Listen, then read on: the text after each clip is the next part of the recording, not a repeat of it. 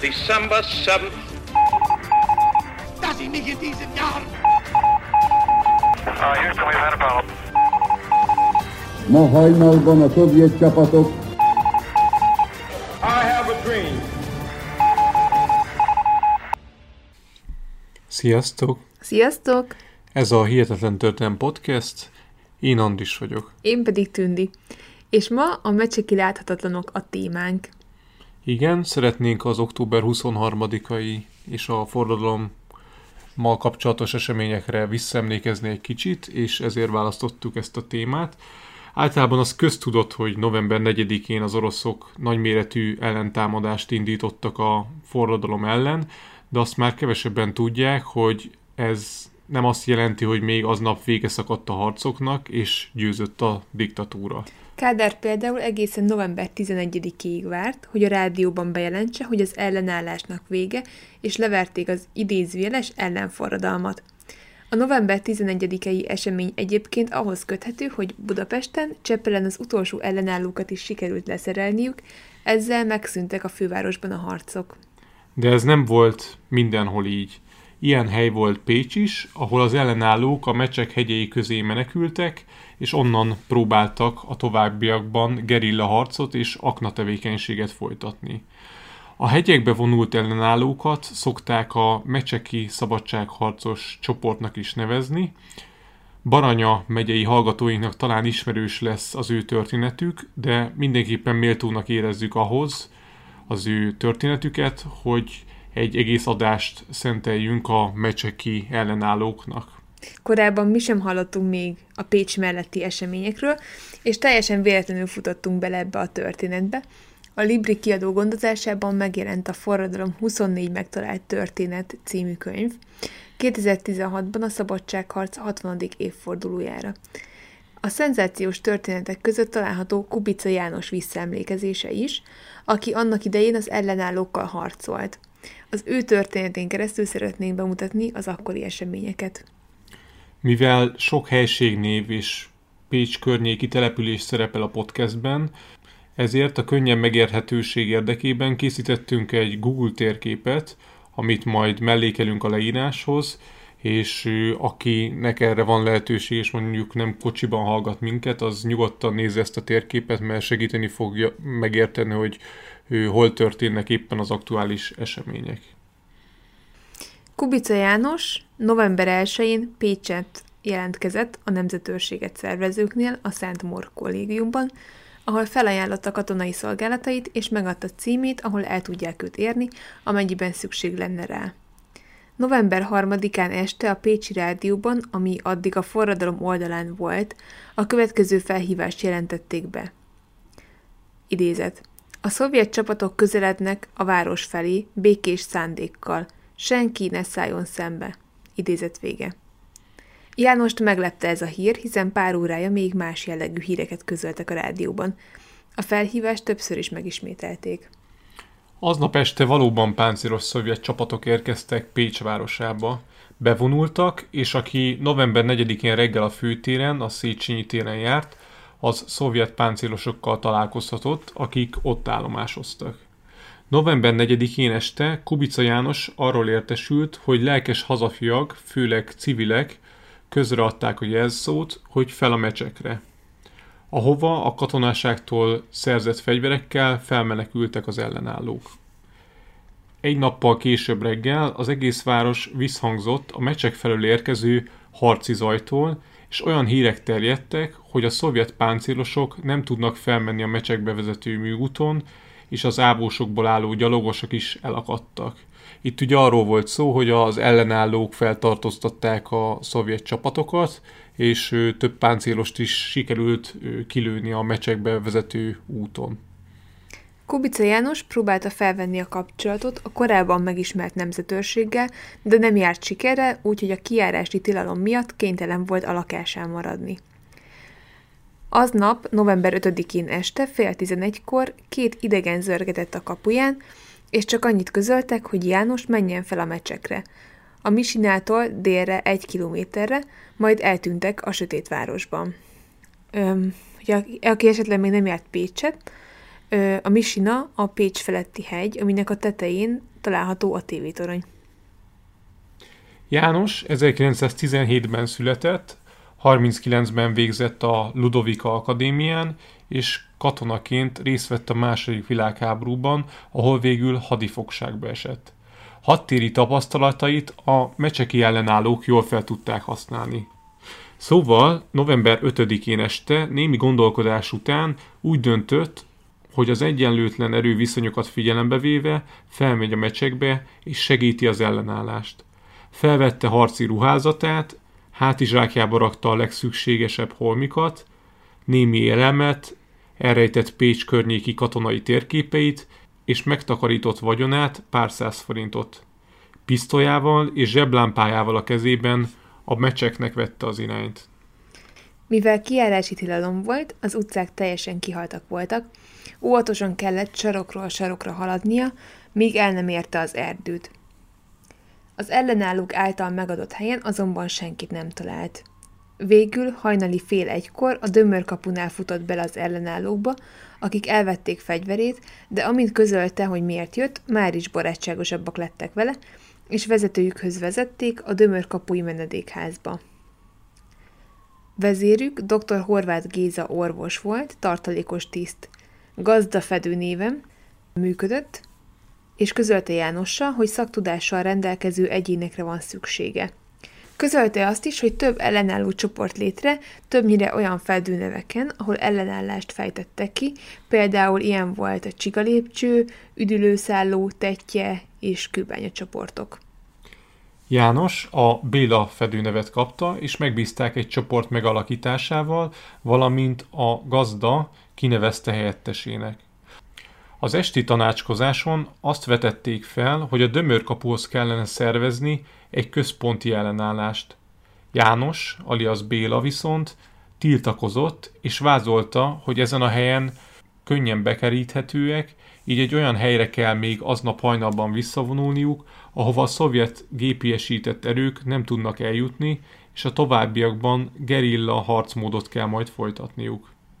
János kijelentette, ha nem fogadják el a tervét, hogy vágott pusztára visszavonuljanak, akkor visszatér a városba. Szerencsére a tervet elfogadták, és ezzel felteltően János sok fiatal életét mentette meg.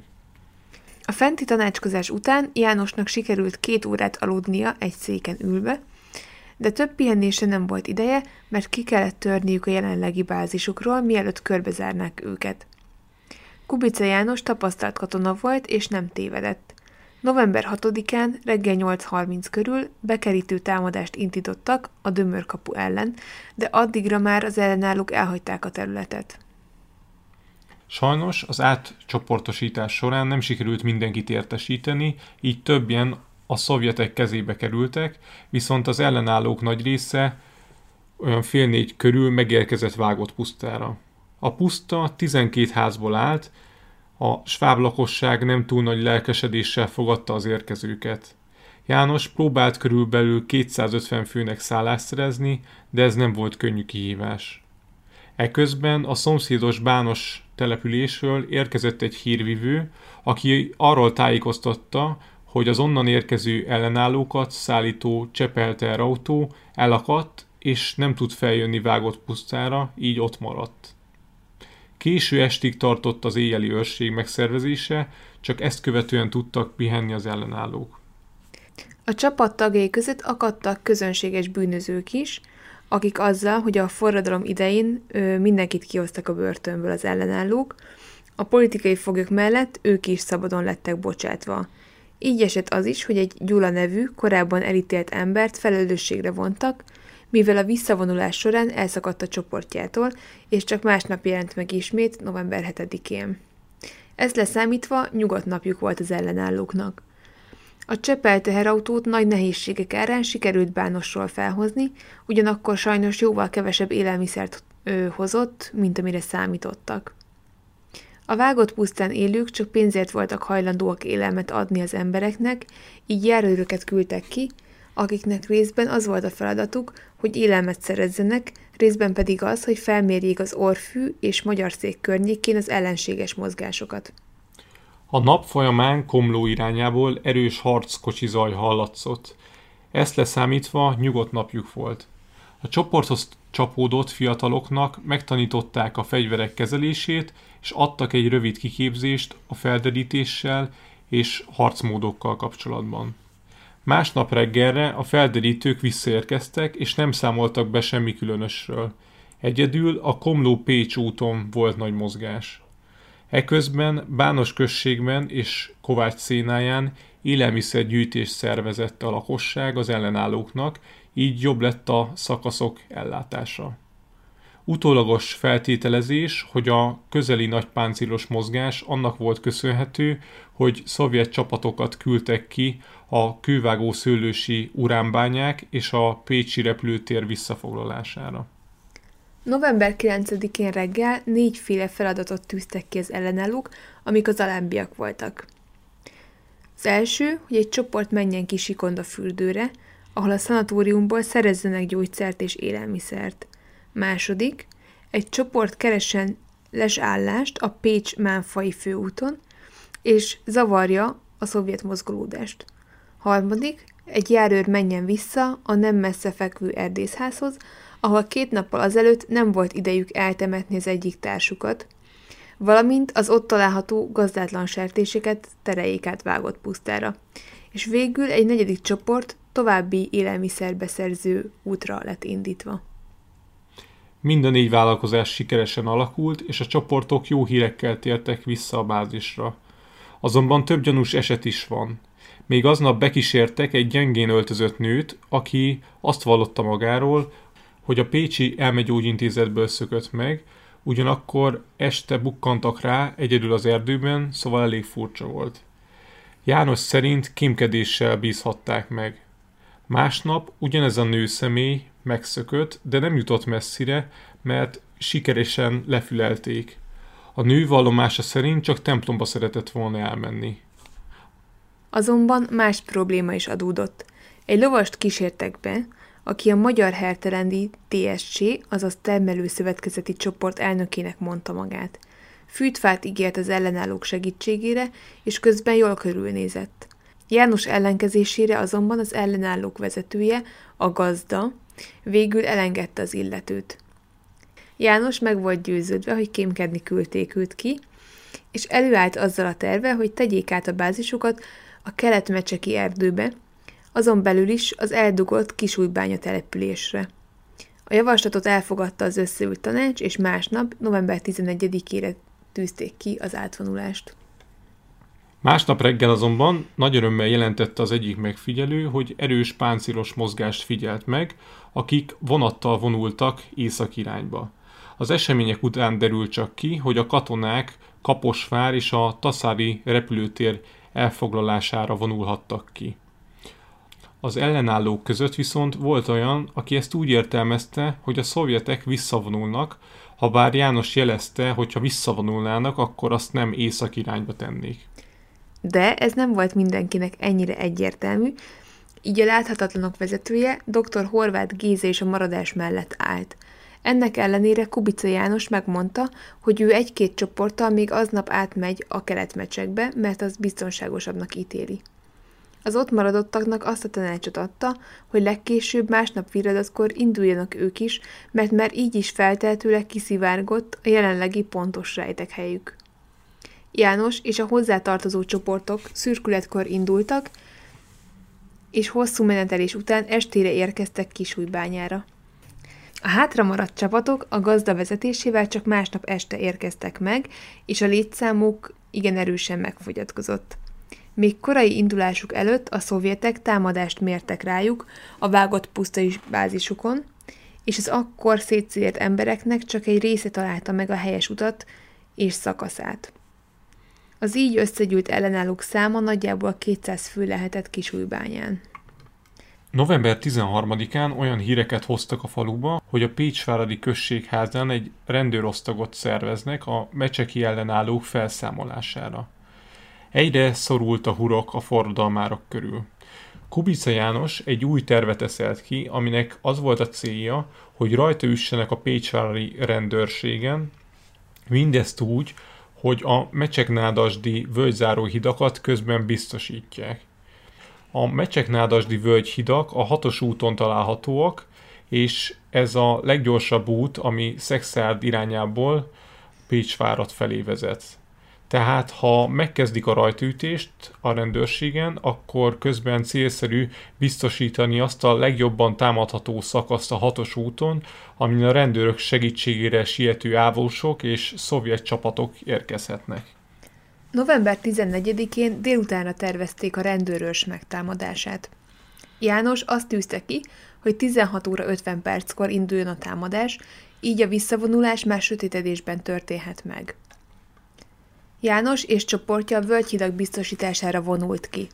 Nem sokkal, miután elfoglalták a helyüket, Pécsvárat felől lövések hangja érkezett, tehát megkezdődött a rajtaütés.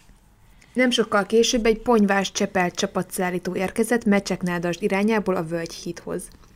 A jelzőlövést leadták, azonban nem állt meg a teherautó, így azt tűz alá vették. Ezt követően a teherautó megállt, és nem jött tovább. Már kezdett sötétedni, így a biztosításnak nem volt további értelme. Visszahúzottak a támadók a megbeszélt gyülekező helyre. A rajtaütés híre gyorsan terjedt, a hatos főút felől páncélosok hangját lehetett hallani. Nem volt tovább idő várni, így vissza kellett vonulniuk Kisújbányára, és nem tudtak mindenkit megvárni a gyülekező helyen. Este elmesélték a többiek a Pécsváradi rajtaütést. Ezek szerint, amikor a Pécsváradi községháza előtti térre érkeztek, és tüzelőállásukat elfoglalták, akkor Pécs irányából pont egy csapatszállító gépkocsi érkezett, rendőrökkel megrakva. Az ellenállók azonnal megnyitották a tüzet, ami a rendőröket váratlanul érte. Ekkor Otto, a szakaszvezetője kirohant rejtek helyéről, és kézigránátot dobott a rendőrök közé, ami nem robbant fel, őt magát pedig eltalálták.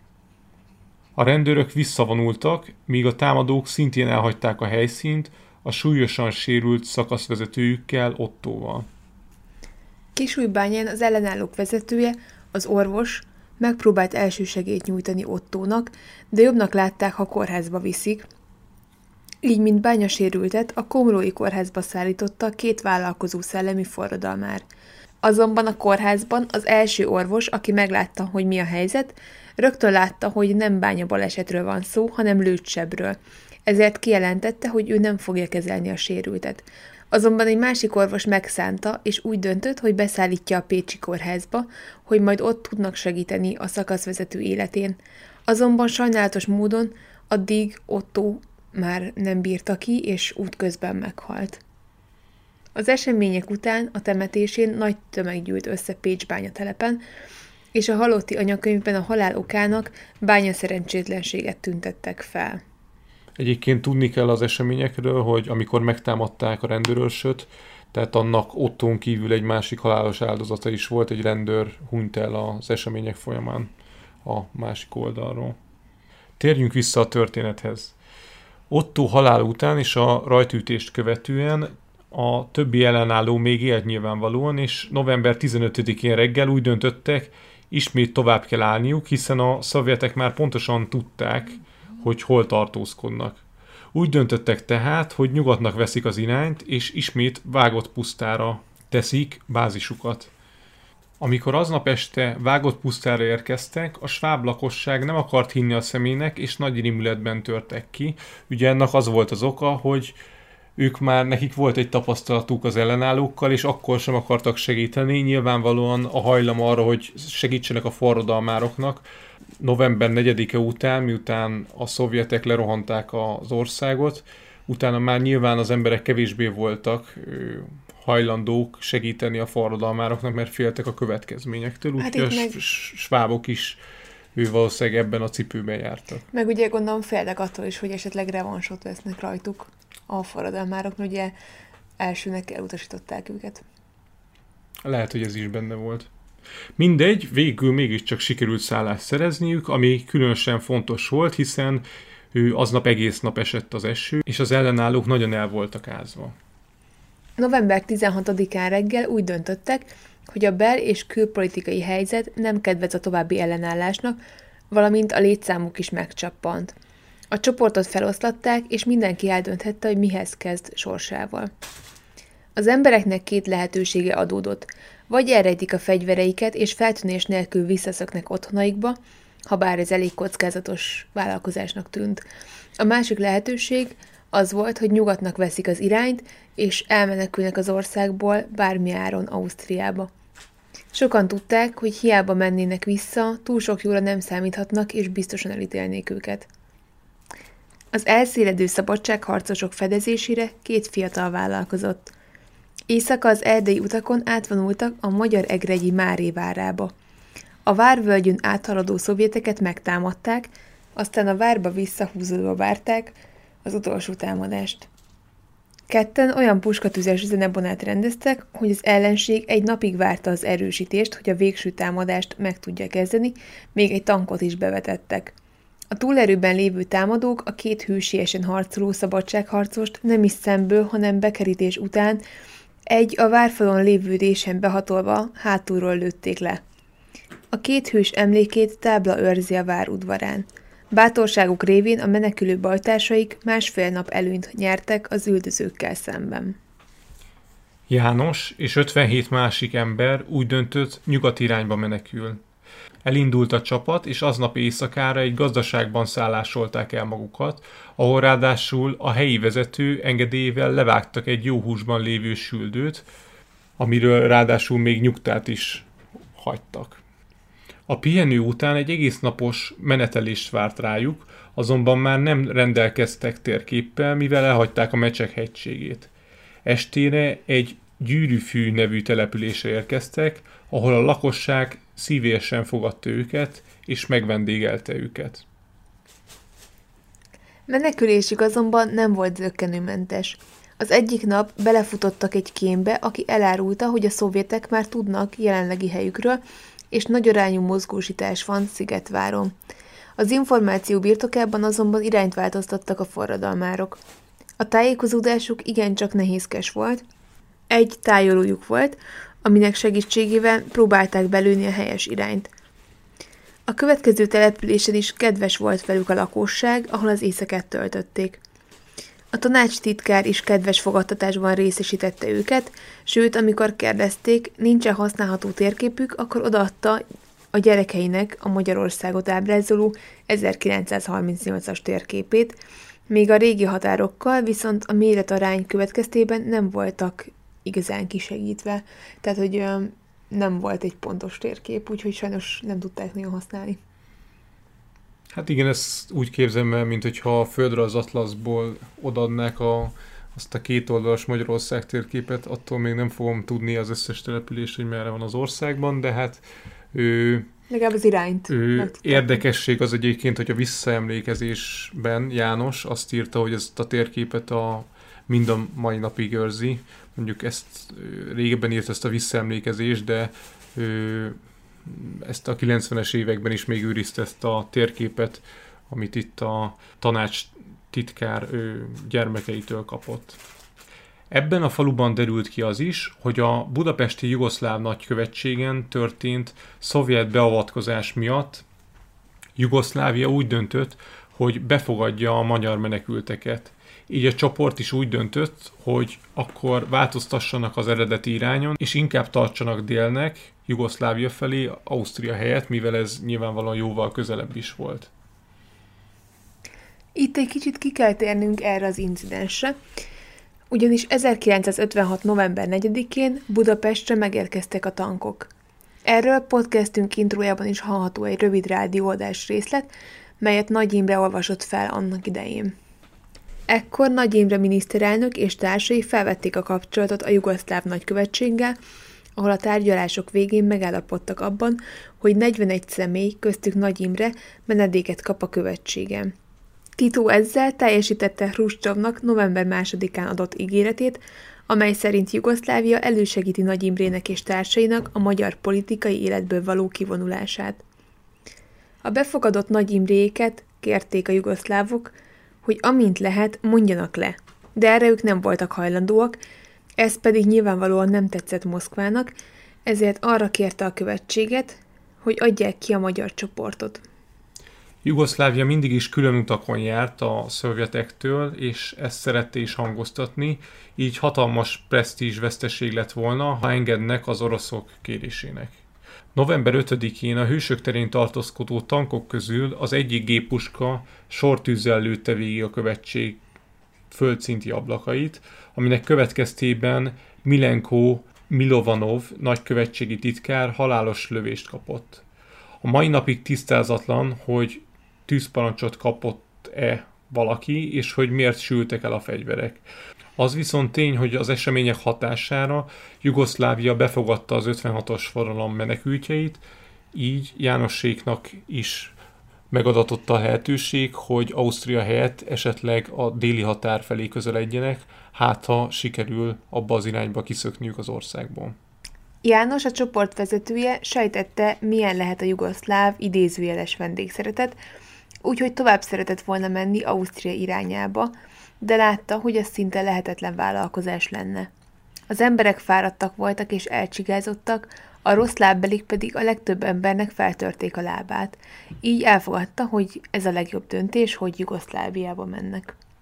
Csokonya Visonta mellett november 20-án tűzharcba keveredtek, de sikeresen elmenekültek a helyszínről. Két nappal később hajnalban Bélavár mellett érték el a határt, ahol a helyi lakosok segítségével átkeltek a dráván. Így azt hihették, hogy vége szakad a közel egy hétig tartó menekülésnek és nehézségeknek, de sajnos tévedtek. A közelben található jugoszláv őrházhoz küldöttség ment, valami fehér ruhadarabbal, ami a fehér zászlót szimbolizálta. Egy sokác tolmács segítségével sikerült megértetniük magukat, és a barátságos jugoszláv fiatal őrmester telefonon értesítette a felettesét, aki sokkal kevésbé volt barátságos, amikor a helyszínre ért. Megmotoztatta a menekült forradalmárokat, majd a közeli faluba kísérte őket, ahol egy hosszan tartó kihallgatás kezdődött.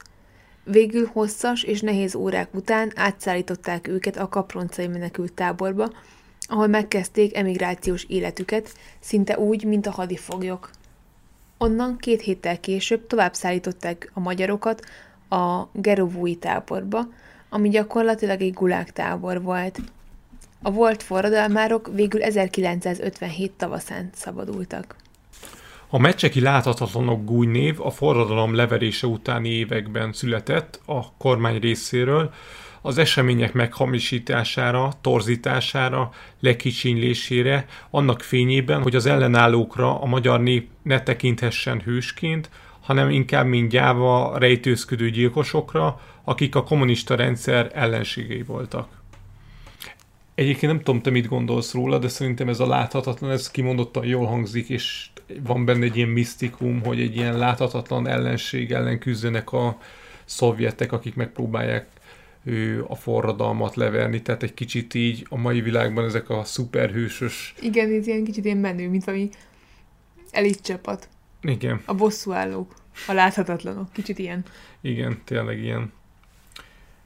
Az 56 utáni években az a szóbeszéd is elterjedt, hogy a harcokban lelőtt egyik tiszt nem lehetett más, mint a szovjet erők akkori parancsnoka, Kornyusin őrnagy, a legenda a legfrissebb kutatások szerint igaz lehet, ugyanis a harcok közben új parancsnok érkezett a szovjet erők élére. Amennyiben ez valóban így volt, és ez igaz, akkor a mecseki forradalmárok lőtték le az 56-os forradalom legmagasabb rangú szovjet tisztjét. Felmerülhet a kérdés, hogy a forradalom leverése után mégis mi értelme volt annak, hogy egy maréknyi ember még, még ellenállt és még küzdött. És erre a kérdésre Kubica János megadja a választ a visszaemlékezésében, ugyanis a, ebben a visszaemlékezésben leírta a szabadságharcosok célkitűzéseit, amelyeket három pontba foglalt össze. Az egyik. Az Egyesült Nemzetek küszöbön álló és várt kedvező döntéséig kitartani, utána Pécs városát elfoglalni és a kormány által a világ közvéleménye elé terjesztett semlegességi nyilatkozatot végrehajtani. Második, felvenni az összeköttetést a mecsek területén feltehetőleg működő más csoportokkal és a Dunántúli ellenállási erőkkel. És a harmadik, kiméletlen gerillaharccal megcáfolni a kádárféle szovjet báb kormány hírverését, amely szerint minden rendben, a nyugalom teljes, és az idézőjeles ellenforradalom fel van számolva. Azóta tudjuk, hogy a nyugat egyáltalán nem akart beavatkozni a magyarországi eseményekbe, de az tény, hogy akkoriban sokan bíztak az amerikai katonai segítségben. A történetet elmesélve nyilván felmerülhet bennünk, hogy mi történt az ellenállókkal, akik letették a fegyvert, többüket elítélték, egy halálos ítélet született, amiről tudunk, a többiek nyilvánvalóan különböző mértékű büntetéseket kaptak. Reméljük, hogy tetszett nektek ez a mostani adás, és nektek is tudtunk újat mondani az 56-os eseményekkel kapcsolatban, és mindenkinek jó megemlékezést, ünneplést kívánunk, hogy az október 23-ára, a hosszú hétvégére. Pihenjetek sokat, és találkozunk legközelebb. Sziasztok! Sziasztok! A forrásokat megtalálhatjátok a leírásban, vagy a hihetetlentörténelem.simplecast.com-on. Kövessétek a Facebook oldalunkat is, a Hihetetlen Történelem Podcast Facebook oldalt, ahol három naponta jelentkezünk érdekes villámtörükkel. Örömmel fogadunk e-maileket is a hihetetlen gmail.com e-mail címen, hogyha esetleg kérdésetek, észrevételetek lenne az adással kapcsolatban. A podcastet megtaláljátok az Apple Podcast adatbázisában, Spotify-on, Google Podcasten és még sok más helyen is. Hallgassatok minket máskor is. Sziasztok! Sziasztok! Ha más podcastekre is kíváncsi vagy, hallgassd meg a Béton műsor ajánlóját. El tudod képzelni, hogy a podcastet, amit éppen most hallgattál, fél év múlva már a mesterséges intelligencia generálja? Mi sem. De ha érdekel, eljötte már a gépek lázadása. Hallgass bele az Embertelen podcastbe. Orsós Lajos vagyok, a műsor házigazdája. Egyelőre még élőben. Egyelőre. Fedezzük fel együtt, hogyan ismerkedik, randizik, mesél és vitatkozik Betty és Péter, két teljesen mesterséges intelligencia. Lajos, a podcast címét mond még egyszer, Léci. Oké. Okay. Embertelen podcast. Ez a műsor a Béton közösség tagja.